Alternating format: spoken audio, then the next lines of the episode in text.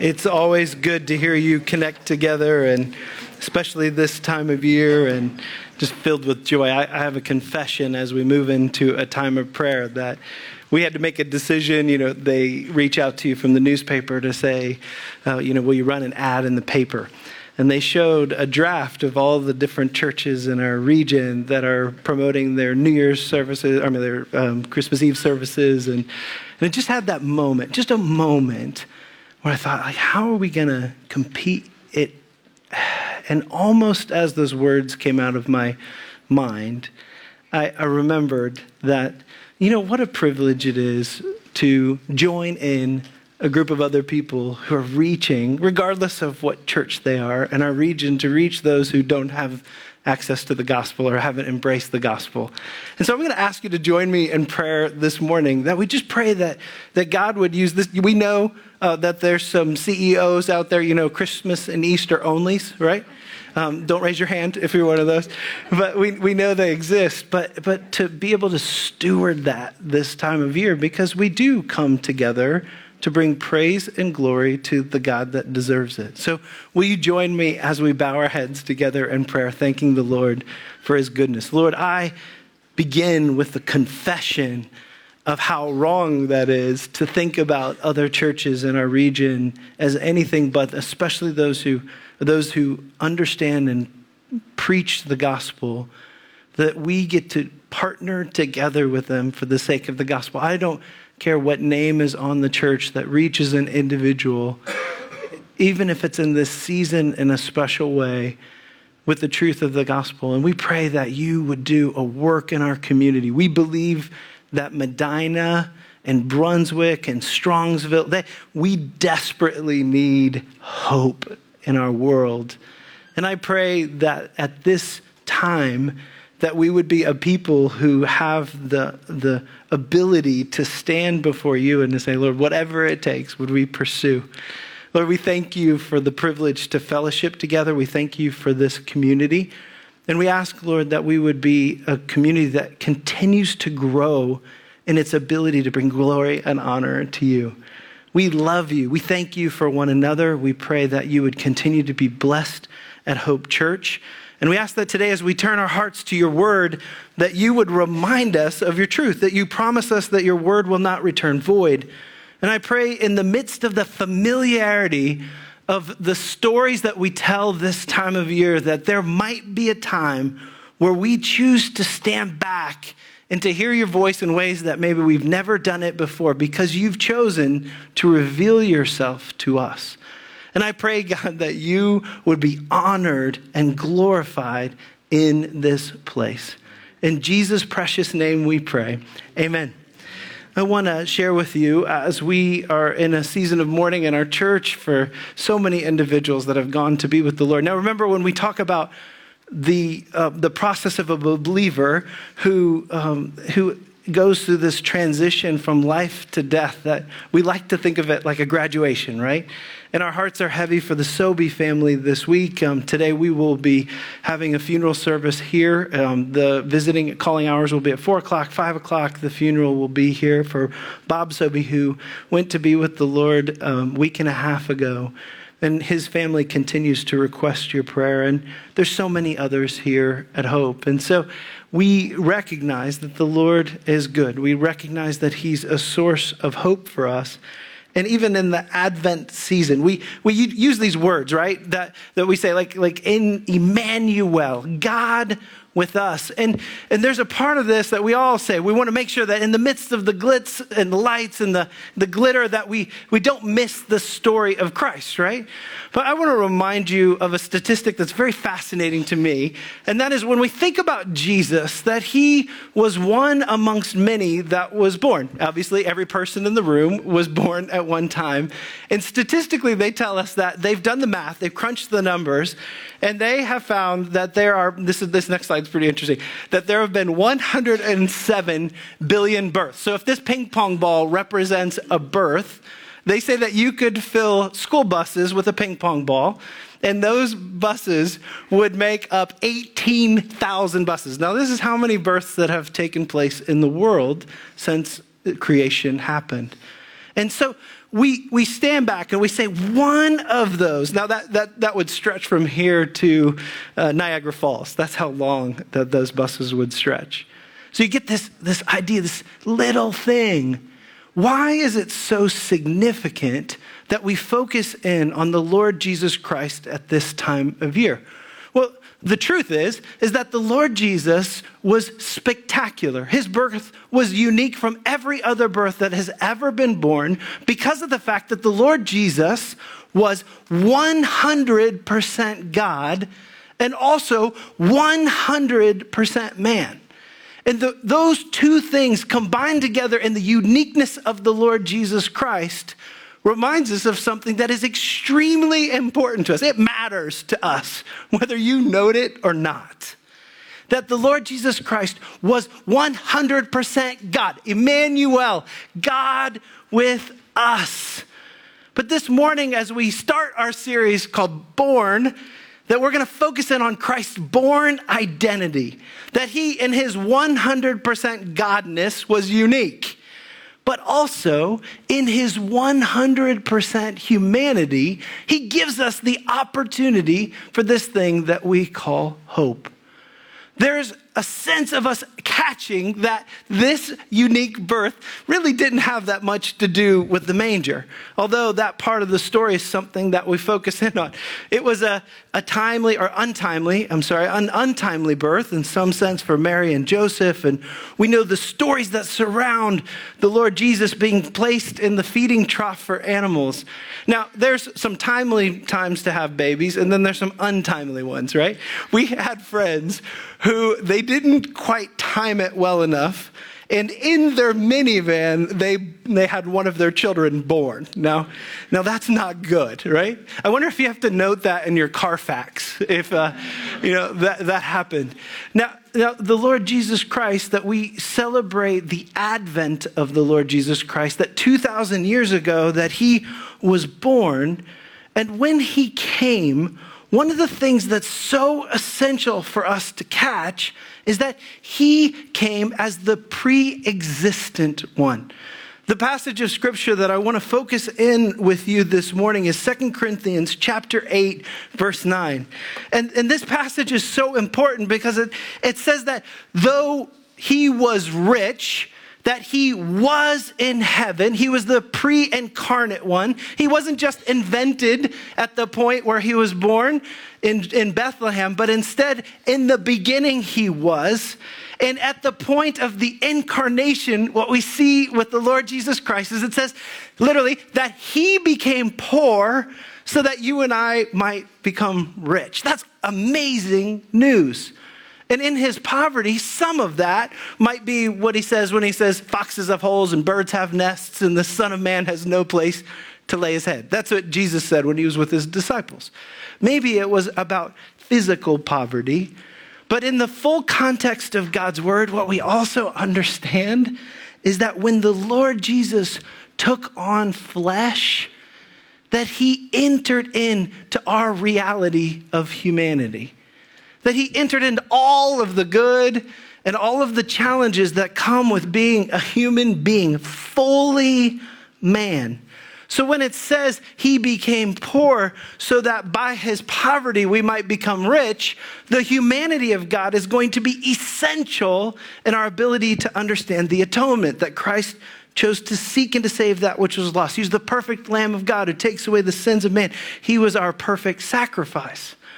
But as we approach this, we have to accept, first of all, that it's the Lord's divinity that gives us hope, that He arrived, that He was the pre incarnate one. So in Genesis, when it says, let us make man in our image, the plural description there gives us this, this image of the Lord Jesus Christ being pre existent. In the book of John, this is amazing. John always references the Lord in this unique way. He says, he calls him the Word.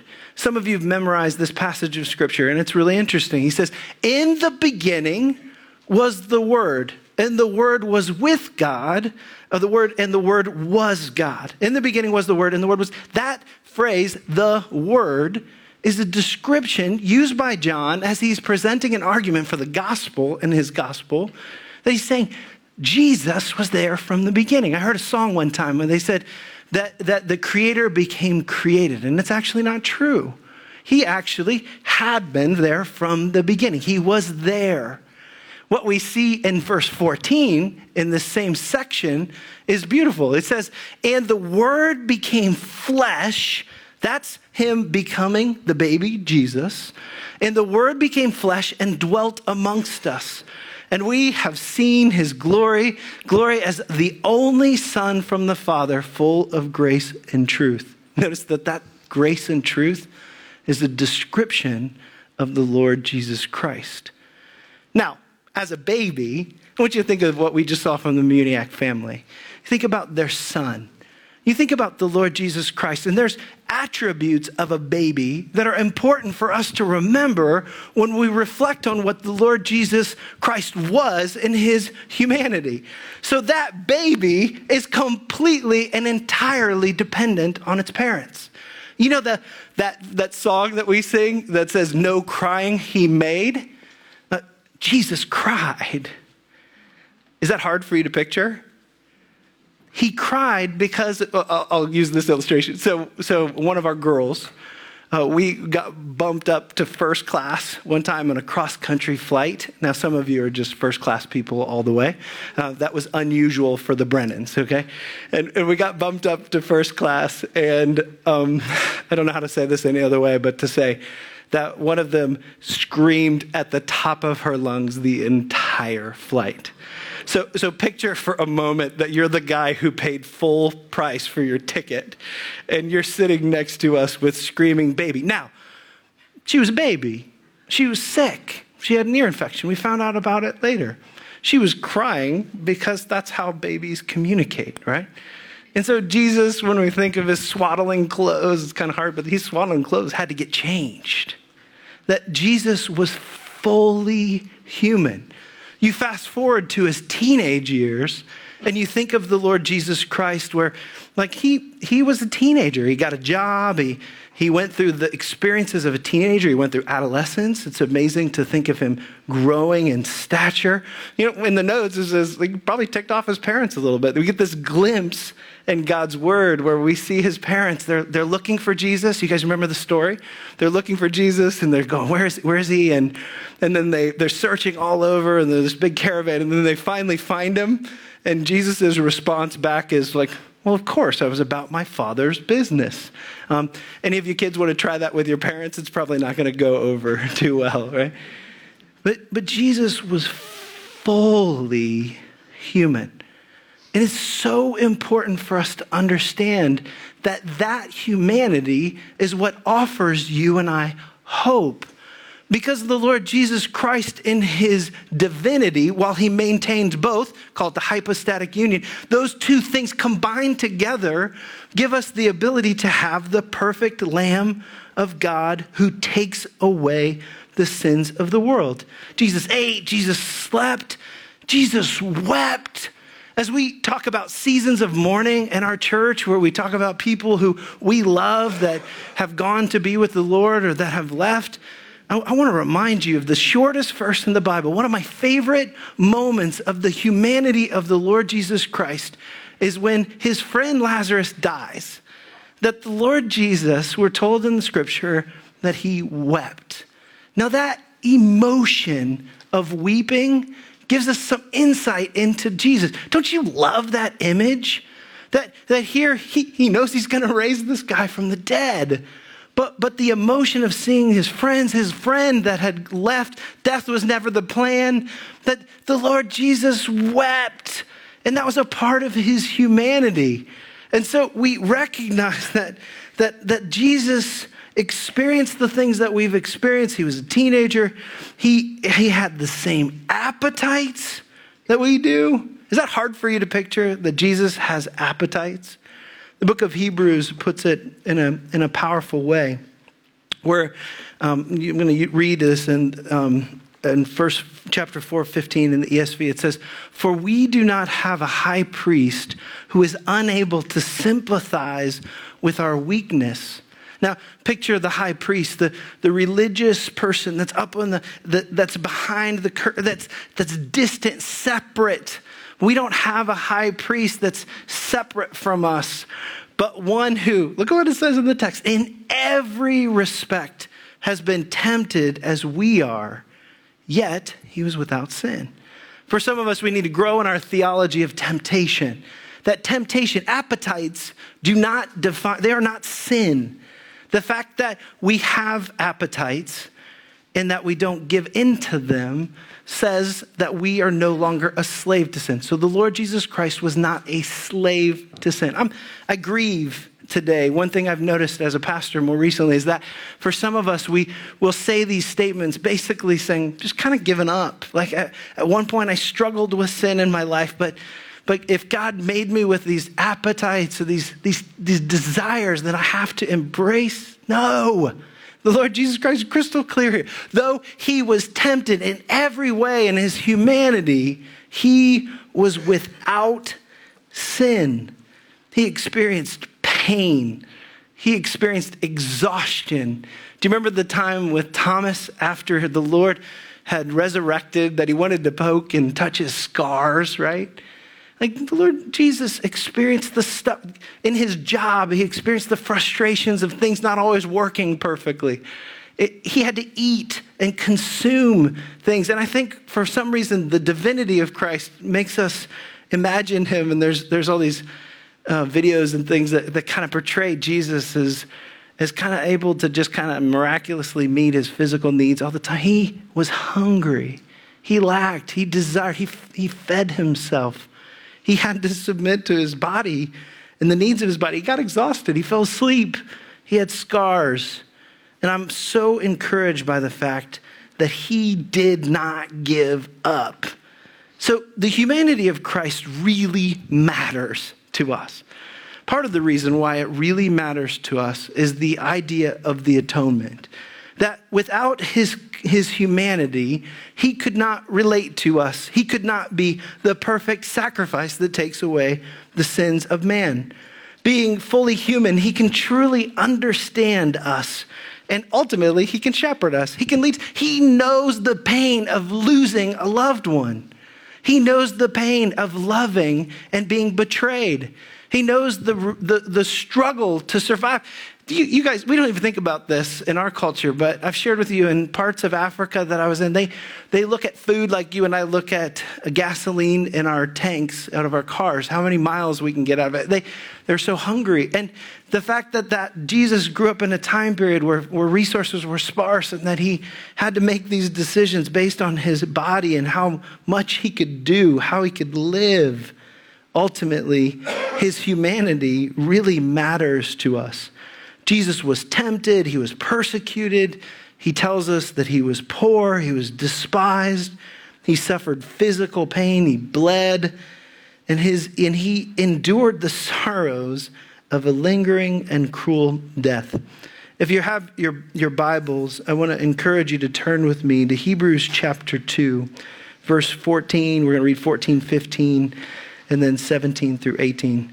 And, and this, um, I'm going to read it in the NIV today because I think it, it helps to clarify what, what um, the text is really saying. It says this It says, Since the children have flesh and blood, he too shared in their humanity, so that by his death he might break the power of him who holds the power of death, that is, the devil. Now, we're starting to talk here about the atonement. And he's, he's saying the work of the cross was made possible because Jesus wasn't a spirit being alone, that he wasn't Casper the friendly ghost, that he wasn't this, this being that was distant, but he physically walked on the earth. And he says in verse 15, and to free those, all their lives were held in slavery by their fear of death. Verse 17, for this reason he had to be made like them fully human in every way, in every way, in order that he might become a merciful and faithful high priest, that image again of him being our high priest in service to God, and that he might make atonement for the sins of the people. Because he himself suffered when he was tempted, he was able to help those who are being tempted. So, why do you suffer when you're being tempted? Well, it's because you don't give in to the temptation. And the Lord Jesus experienced the temptations that we have. For some reason, I think when we think of the old days, we think, you know, we got real temptations today, right? Don't we, don't we feel that way sometimes? But in those days, they had tremendous temptations. And the Lord Jesus was tempted, what we're told in the text, in every way that you and I have been, but he was without sin. So when we think of the incarnate one, flesh that came to earth to dwell on the earth, the King of Kings, the Lord of Lords, God, when we say Emmanuel, God with us, we have to accept that, like John the Baptist says, Behold, the Lamb of God who takes away the sins of the world, the perfect sacrifice that was given to us for the atonement to pay the price for our sins. Without him being 100% human, that whole thing doesn't work. Now, I want to illustrate it this way. So, if I decided today after the, the service that I wanted to go buy a cup of coffee, bet you I could find one for, for 50 cents, or I could probably find one for $7.50, right? You depend, depends on which venue. Let's say I go to Starbucks, right? So, I go to get one of those $7.50 cup of coffees. And, and I go up to the counter, they give me my drink, and I start to drink it. And um, so she asked me for my money. And so um, instead of getting out my, my card or my phone or all the different ways that we can pay nowadays, I just decided today I'm going to pay by singing a Christmas carol for them. So I jump up on the counter and I just billow out a Christmas carol, right? Like you guys are laughing because you've heard me sing, right? but, but it would be ludicrous, right? On our, on our money, it says legal tender, if you've noticed the, the words there. It, it's saying that this is valuable, this is, this is appropriate, this represents value. But the thing I'm saying is just me saying I have my own value standards. I'm, I'm going to pay for it this way. That is silly. It would never work. And, and so if the Lord Jesus Christ was not 100% man, he could not be the sacrifice that cleanses us of our sins if he wasn't tempted in, in every way, if he didn't have the opportunity to sin, if he wasn't given the opportunity to fall short, then ultimately he could not be the perfect atonement. But he didn't sin. He was 100% God. He didn't give in to temptation, he had victory over it. And that ought to encourage us. It ought to remind us that that through his experience, he can understand our painful experiences, and it can ultimately bring us tremendous joy. So, only a full human being could be the source of our hope. Only a full human being. And this ought to shock us a bit. I like the way that David Mathis puts it. He says, Jesus was shockingly human. Not only does the Son of God have a full human body, but also a full human mind, a heart, and a will. Jesus took a human body to save our bodies. He took a human mind to save our minds. Without having man in his emotion, becoming man in his emotions, he could not have rescued our hearts. And without taking a human will, he could not have broken our wandering wills. In the words of um, Gregory of Nyssa, he says this that which he has not healed, not assumed, he has not healed. That which he has not assumed, he has not healed, referencing Christ. So Jesus became flesh. He dwelt among us. He becomes the opportunity for the perfect sacrifice that can take away the sin of man. So, in his dependence, in his, his becoming flesh, he provides us the opportunity that's shocking but overwhelming. And it ought to lead us to sing praises to our King. It ought to put those carols back onto our lips. What we accept is that, is that, that even as the Son of Man came, this is a beautiful passage, Matthew 22, 28 even as the Son of Man came, not to be served, but to serve and to lay his life down as a ransom for many. We quote that passage often here, but that word ransom in the original Greek is a really important word. It is a word that describes the cost of a person who was a slave, who was, their bill was paid in full. To be set free, it meant that you had a writ that was written that says, your, your, what is, is owed for your life is been paid in full, and now you are set free. The Lord Jesus, because he became poor for our sake. The Lord Jesus, because he came to seek and to save that which was lost. The Lord Jesus, because he came to do this. He laid down his life so that you and I could experience true life. Without his humanity, he could not pay the penalty of our sins. But because he was fully human, he can perfectly atone for our sins there are some individuals who would deny the humanity of Christ. And I want to challenge you, church, in this time period where we reflect upon who Jesus was, that we accept the fact that Jesus was the incarnate God, 100% God.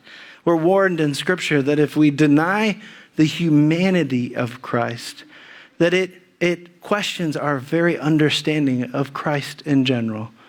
And so I challenge you today to be encouraged, to be filled with hope because of the fact that we have a God who was 100% God and 100% man who dwelt among us and not only dwelt, but that he was tempted in every way, like you and I are. He's experienced every pain that you've gone through, and yet he was without sin.